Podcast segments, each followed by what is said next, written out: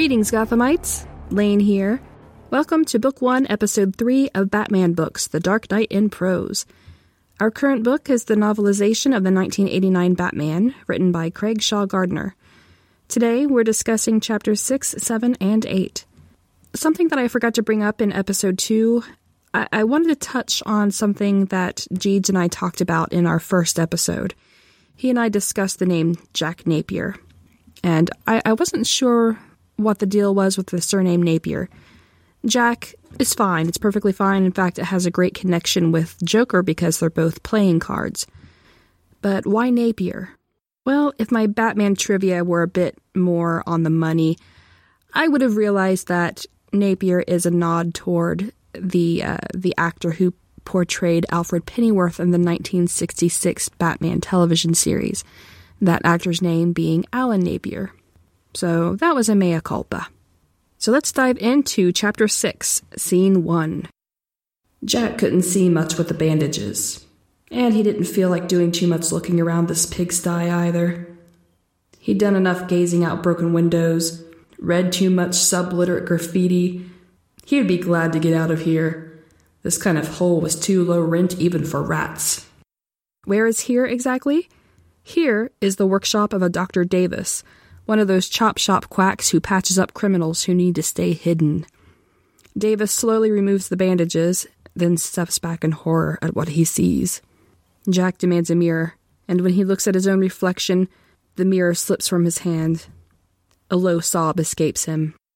Regaining a modicum of his composure, Dr. Davis hastily explains that the nerves have been completely severed, and with the proper reconstructive surgery.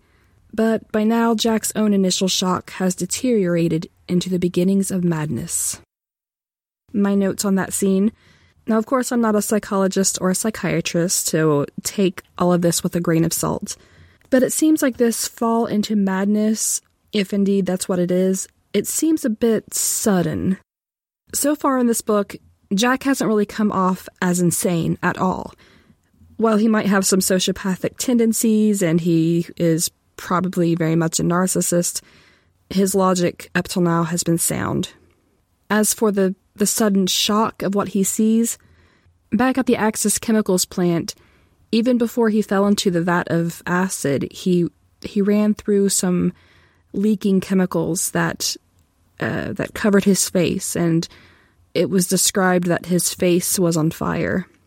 In addition to that, when he shot at the Batman, the bullet ricocheted and came back to hit Jack in the face.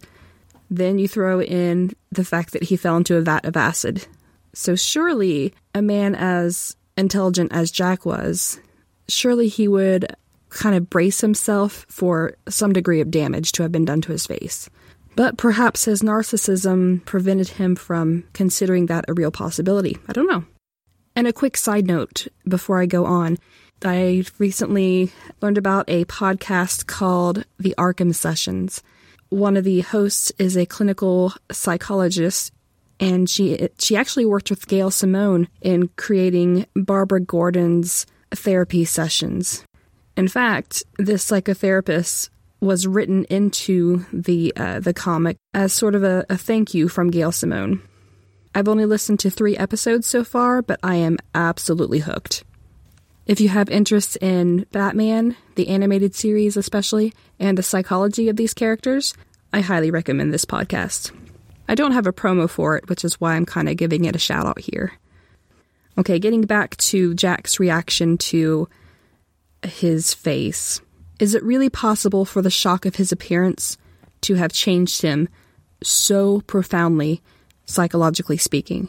That I'm kind of struggling with. And if before this, if Jack had exhibited signs of psychosis before now, or if we had a sense that the chemicals absorbed into Jack's bloodstream and maybe affected his mind, and that could have actually been a, a really nice uh, a nice way to, to, to write in the change of character is that the chemicals got into his bloodstream. It's kind of a shame they didn't work with that. But anyway, it wouldn't feel so out of the blue to have a total change of character if one of these two things had happened. If he had shown signs of uh, psychosis before, or if the chemicals had changed him uh, mentally as well as physically.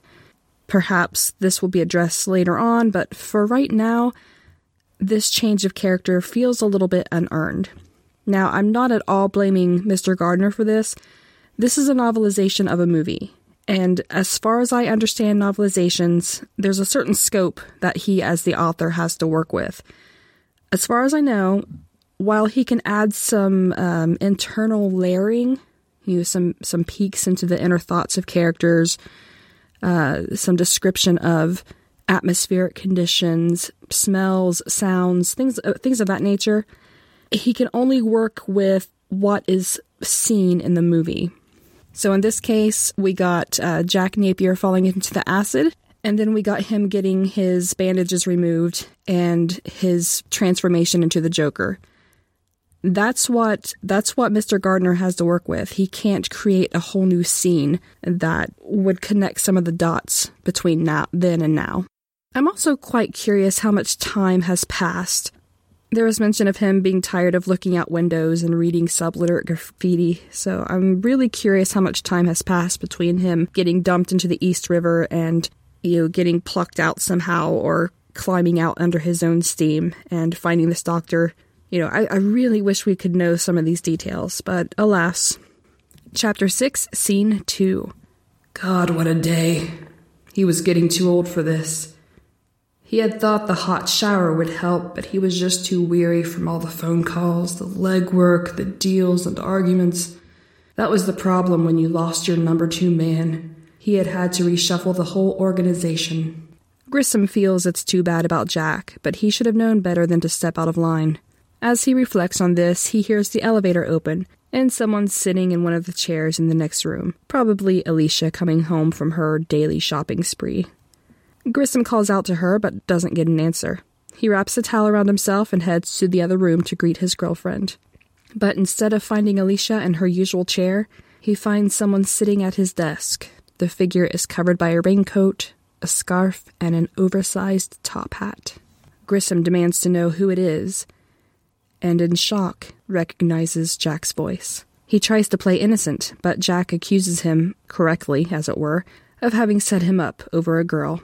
With a gun pointed at his belly and his heart beating too fast, Grissom tries to appeal to Jack. But the reply is Jack. Jack is dead, my friend. You can call me Joker. Removing the hat and coat, Joker reveals his hideously grinning new face. Grissom lunges for the gun in the desk drawer, but Joker shoots him again and again, laughing all the while. My notes. Ugh, a daily shopping spree. That sounds exhausting both physically and financially. Point number two again, this is a novelization, so he's limited in what he can write about. But I would like to have seen more detail of events leading up to this encounter. Did Joker go back to Jack's home? Is that where he got the clothes? Little details like that. I'm just curious. Chapter 6, Scene 3 if you'll remember in the last episode, this is uh, this is picking up after Vicky Vale got drunk at Bruce Wayne's house. I'm sure he offered her a safe place to sleep in one of the mansion's many guest rooms, right? Right. Right. Okay. Let's see what happened. Bruce Wayne couldn't sleep. He had gotten himself involved at the worst possible time. He looked over at the woman who slept beside him in the king size bed. She was a remarkable woman, witty, intelligent, and very beautiful. Her hair cascaded across the pillow. It seemed to glow in the moonlight. Her eyes closed, mouth open ever so slightly in sleep. She looked very peaceful, even innocent. Sleep brings out the child in all of us, he thought. She looked like a painting by one of the pre Raphaelites, even more beautiful in the moonlight than she had been in the glow of the setting sun. Bruce wonders why Vicky Vale has come into his life now, as if to counteract all the hard work he has done. It's 4 a.m., and Bruce walks to the window to stare at the moon. My notes for this scene Bruce, Bruce, Bruce. Chapter 6, Scene 4. You ever danced with the devil in the pale moonlight? Too bad he didn't have the chance to say those words to Grissom. He had used up all of his bullets instead. Oh well, his life as the Joker had just begun. Joker sits in the dark penthouse, Grissom's body crumpled in the corner. He is pleased by the office's view overlooking Gotham City. A nearby edition of the Gotham Globe has the headline Winged Freak Terrorizes Gotham's Gangland. Joker looks forward to having his own headlines soon.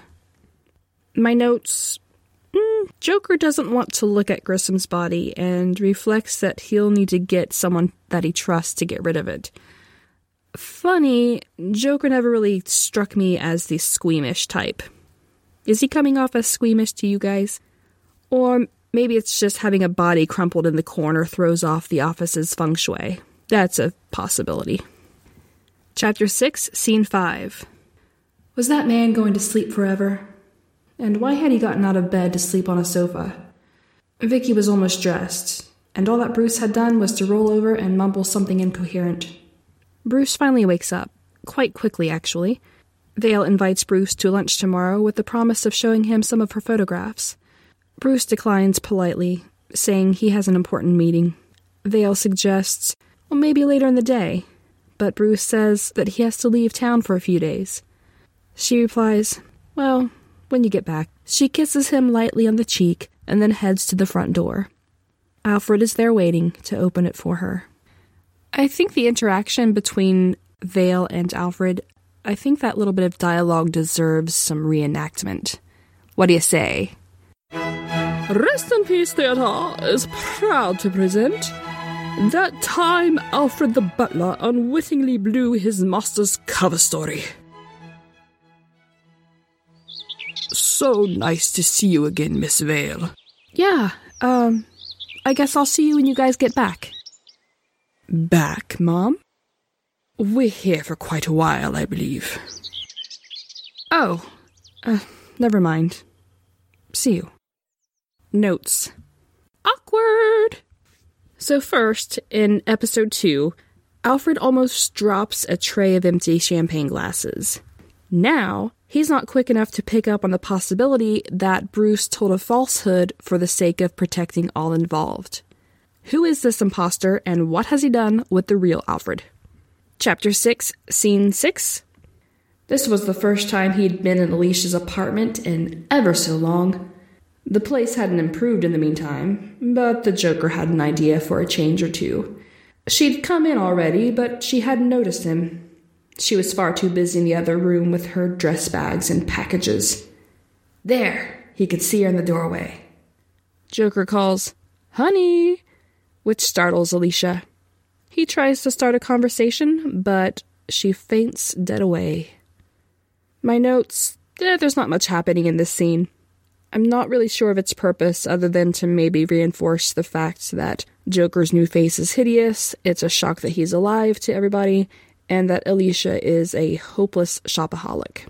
Chapter 6, Scene 7. This is the way it was supposed to be. All of Grissom's gang lords in one big room, and the Joker at the head of the conference table. Joker, who is wearing makeup and hair dye to hide his appearance, announces that until Grissom resurfaces, he would be acting president, and he proposes the Gotham City Anniversary Festival as a target. The other gang leaders mutter to one another. One questions, What's up with Joker's grin? And another, Rotelli, asks, What if they say no? Joker says that no one wants a war, and they can just shake on it. Rotelli is a bit surprised, but accepts the offer to shake his hand. But he receives 40,000 volts from a joy buzzer hidden in Joker's hand. As Rotelli falls back dead in the chair, Joker's thugs, wearing brightly colored costumes and sporting weapons, burst into the room. Joker allows the other bosses to leave, but tells them to consider the proposal. He then pulls aside good old Bob and gives him a camera and tells him to follow the reporter Knox to learn what he can about the Batman.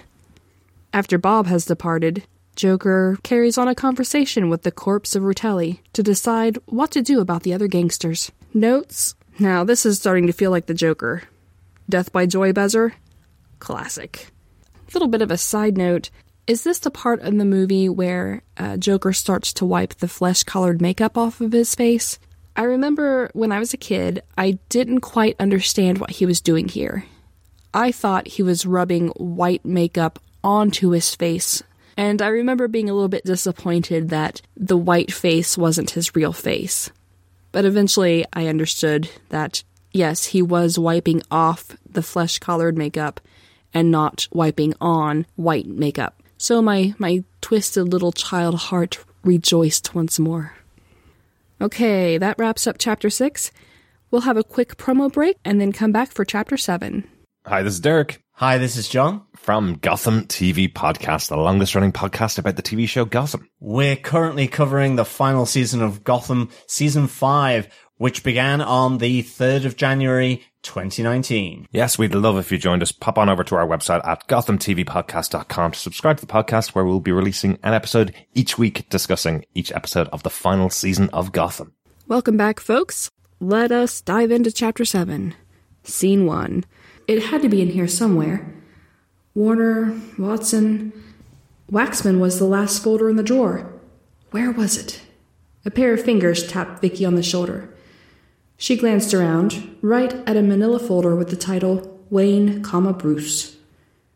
The file, a very thin one, is being held, of course, by Knox. Vale takes the folder and finds articles such as Bruce Wayne attends society fundraiser and Bruce Wayne gives to new orphanage. When Knox tells Vale that he is losing confidence in her for going out with the weirdo Bruce Wayne, Vale says that he has no evidence for his belief that Bruce, quote, roller skates through the female population like a bulldozer, unquote. She demands more in depth questions, such as who Bruce Wayne really is, which isn't in the file. Knox's reply, Who cares? Discussion I'm glad that Vale is calling Knox out a little bit on his possessive, jealous bullcrap. I mean, seriously, dude, get over it. It's not like the two of you had a long romantic background and you broke up and now she's moving on to someone else and that's hard and that would be hard and I would understand. You guys had just met, she's pretty, you lusted after her a little bit, flirted, it wasn't reciprocated. Move on. Okay, my next point I get that they're journalists and getting information is kind of their thing, but boy, do I feel bad for Bruce for having these two gung ho to dig up anything they can find on him. I feel like they are really invading his right to privacy, but perhaps that's a 21st century concept. I don't know. It just seems a little bit too much. Chapter 7, Scene 2. She would wait forever if she had to. She had parked a block away from Wayne Manor. Sooner or later, something would happen. She had that same feeling she had gotten sometimes taking pictures in Corto Maltese, just before all hell broke loose. Now that Vale has had a chance to think on it, she realizes just how strange it is for there to be so little information on Bruce Wayne. At first, she thought maybe some files had been mishandled and lost, but after following up on some other avenues, those came up empty as well and none of them had any photos or video footage of Bruce. She begins to wonder if maybe Knox is right about Bruce being a little strange.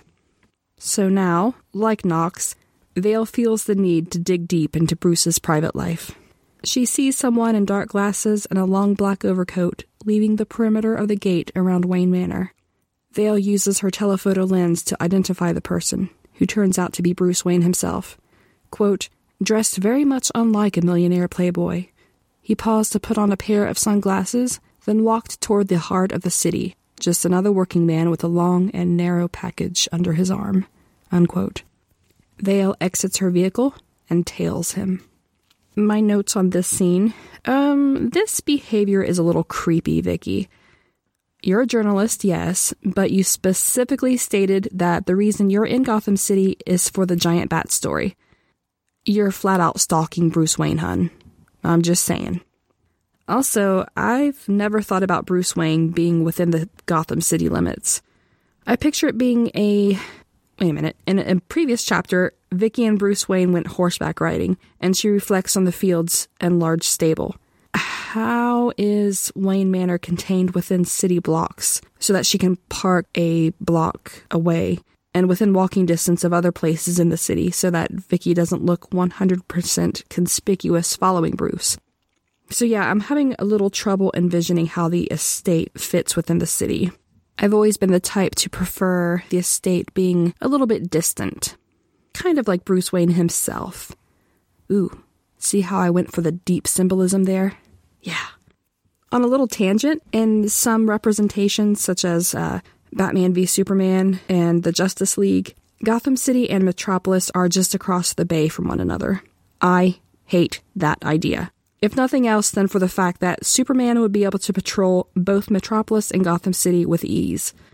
It feels like this specific area of the country has more than its fair share of superheroes. You know, some cities might be getting walloped by bad guys, and they're like, what about over there? They have Superman and Batman. That's not fair. I agree, it's not fair. I always feel Gotham City is a pseudo New York City. You know, after all, New York's nickname is Gotham City. And Metropolis being something more of a Chicago or something like that. Some people say that they think Metropolis is more of a Los Angeles. I can see why, um, but I always feel like it's more Midwestern, perhaps a connection with Clark Kent's Kansan roots. Either way, I would much prefer Metropolis to be a pseudo Los Angeles over being right next door to Gotham City. So, in short, Wayne Manor, not within Gotham City limits, Gotham City, not within a stone's throw of Metropolis. Chapter 7, Scene 3. She had been following him for half an hour. A 10 minute walk, and they had gone from the swank area around Wayne Manor to middle class houses with tiny lawns, double and triple deckers, then larger and larger apartment buildings. Another 10 minutes, and the neighborhood had really started to deteriorate. Some of the buildings here were deserted, and there were broken windows everywhere. Trash was piled in empty lots and on street corners. She had never thought before about how close Wayne Manor was to this part of town. It was one of the things about living in a big city. You might be living on Easy Street, but poverty was just around the corner. As Vale continues to follow about three quarters of a block behind, some locals begin catcalling her. Worried about the possible theft of her camera, she makes an attempt to conceal it as she continues walking. Thankfully, though, the catcalls haven't caught Bruce's attention. He continues to walk, unaware. Suddenly, he turns into an alleyway. Vale hurries to the mouth of the alley so that she doesn't lose sight of him. They're close to 7th Avenue, she realizes, not far from the center of town. She starts to turn into the alley, but steps again behind the corner. The alley is a dead end, and Bruce is just standing there, staring at the walls. After a moment, he unwraps the package he has been carrying. With the help of her telephoto lens, Vale sees that the items inside the package are two long stemmed roses. Bruce kneels, hand over his eyes, and, quote, placed the two roses side by side on the dirt and broken asphalt, almost as if he was making an offering to a shrine, unquote. When Bruce rises and turns to leave the alley, Vale ducks behind a dumpster. She resumes tailing him. Bruce makes his way past the mime and then comes to a crowd on the steps of City Hall. A gang lord by the name of Ricorso is there, with a couple of bodyguards and a lawyer. The crowd consists mostly of reporters, including Allie Knox. Vale glances back to where she last saw Bruce, but he is gone. The reporters are asking Ricorso about Grissom having given him all of his businesses. Vale looks around again for Bruce, but sees only more street mimes. There seem to be a lot of them. The reporters continue to press about the legitimacy of the change of ownership of Grissom businesses when one of the mimes says, quote, I saw it all. He raised his dead hand and signed the paper in his own blood. And he did it with this pin. Unquote. The mime pulls a four foot long quill pin out of his suit, removes his top hat, revealing green hair, and after a cry of, Time to pay the check, he hurls the pin at Ricorso. The steel tip slices the man's throat. The crowd scatters in panic as the other mimes pull machine guns from the bags they carry. Vale and Knox take cover behind a parked car, from where she can see Bruce Wayne standing in the middle of the chaos, still seemingly in his usual trance. Vale yells for him to get down, but instead Bruce, quote, began to walk, slowly at first, but with increasing speed with every step, toward the mime who had thrown the deadly quill, unquote. A car screeches to a halt near this green haired mime, who climbs into the car and makes his escape. The other mimes follow suit. I usually read the opening paragraphs, but I'm actually going to also read the closing paragraphs in this one. Vicky ran from her hiding place. Bruce, she called. At first, he still didn't seem to hear her. She ran closer. He turned at last. Sweat was pouring from his face. His eyes were two deep hollows, as if he hadn't slept for a month. But it was what was in those eyes that startled her the most a look of sorrow and fear, like a small boy who had lost everything he ever had. I'm sorry, Vicky, he whispered. He turned and ran into the crowd. Bruce, she called again, but he was gone. Now for my notes. I had completely and utterly forgotten all about this scene until I read it here. So I'm getting more and more anxious to watch the movie with Jeej. I cannot wait. I also feel quite bad for Bruce being spied upon in a private, emotional moment. Initially, I thought surely he must know that she's following him. I mean, he's Batman. But perhaps he really is too distracted by his grief and lost in his thoughts that he doesn't realize that she's there after all.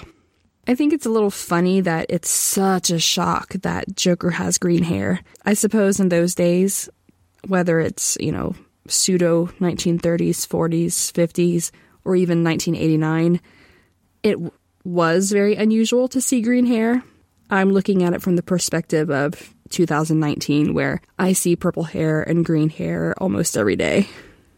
Also, it was such a Bruce Wayne slash Batman moment for him to have been standing tall in the middle of this madness and start striding toward the Joker.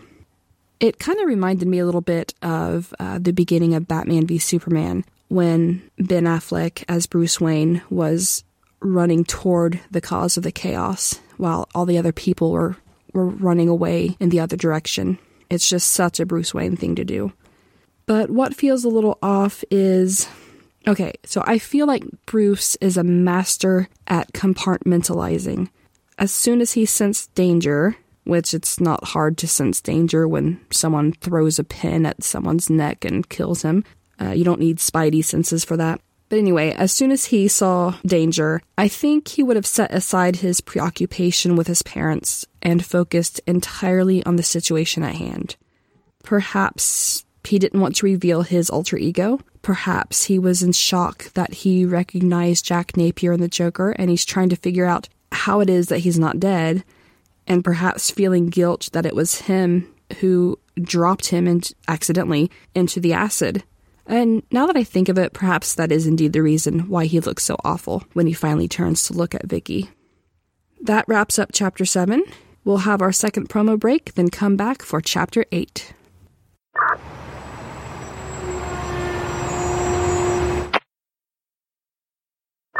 Alice. I. I want to start by saying. Ugh. Sorry, someone cut me off. Anyway, I want to start by saying that this is not a story. It's a road trip. Which, same difference. In a good one, the start is exciting and the finish is satisfying, and we end up somewhere else. Somewhere a long way from where we started. I don't know where this trip started, what counts as the first moment. But for lack of a better answer, I'll start with this.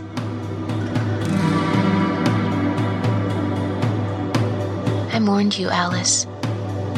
I've never loved anyone so hard. From my gut. So, screw you for that. I mean, really.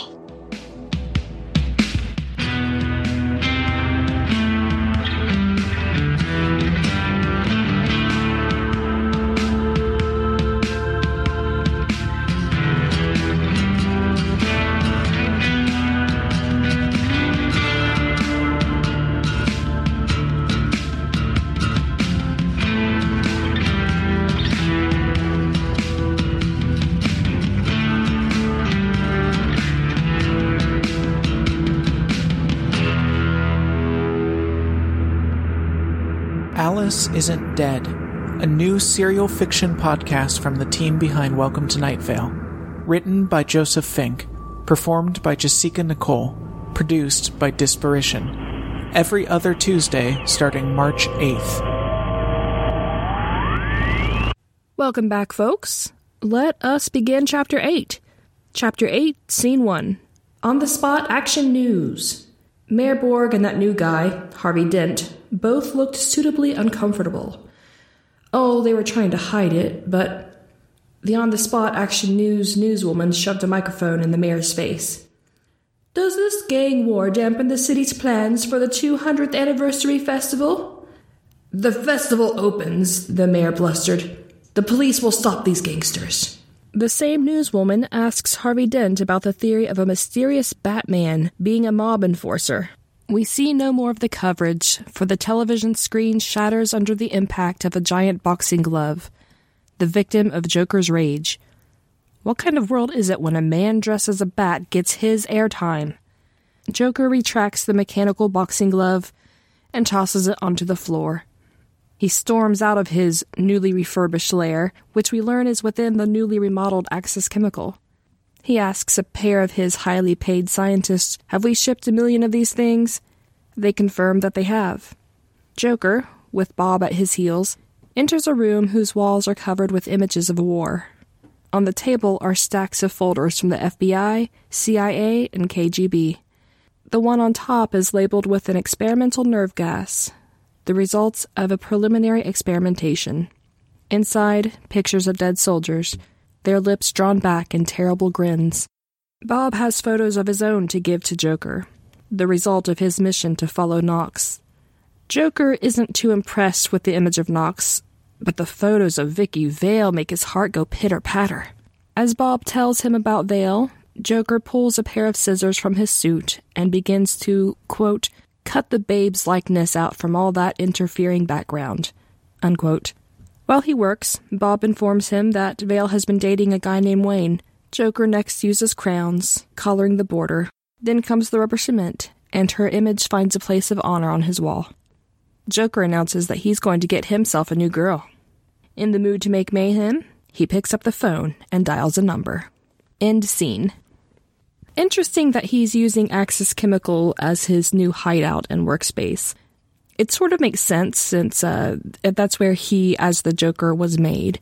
I suppose it could have gone one of two ways. Either he would detest the place, or as we can see here, it gains a sense of, of importance, of, of symbolism for him.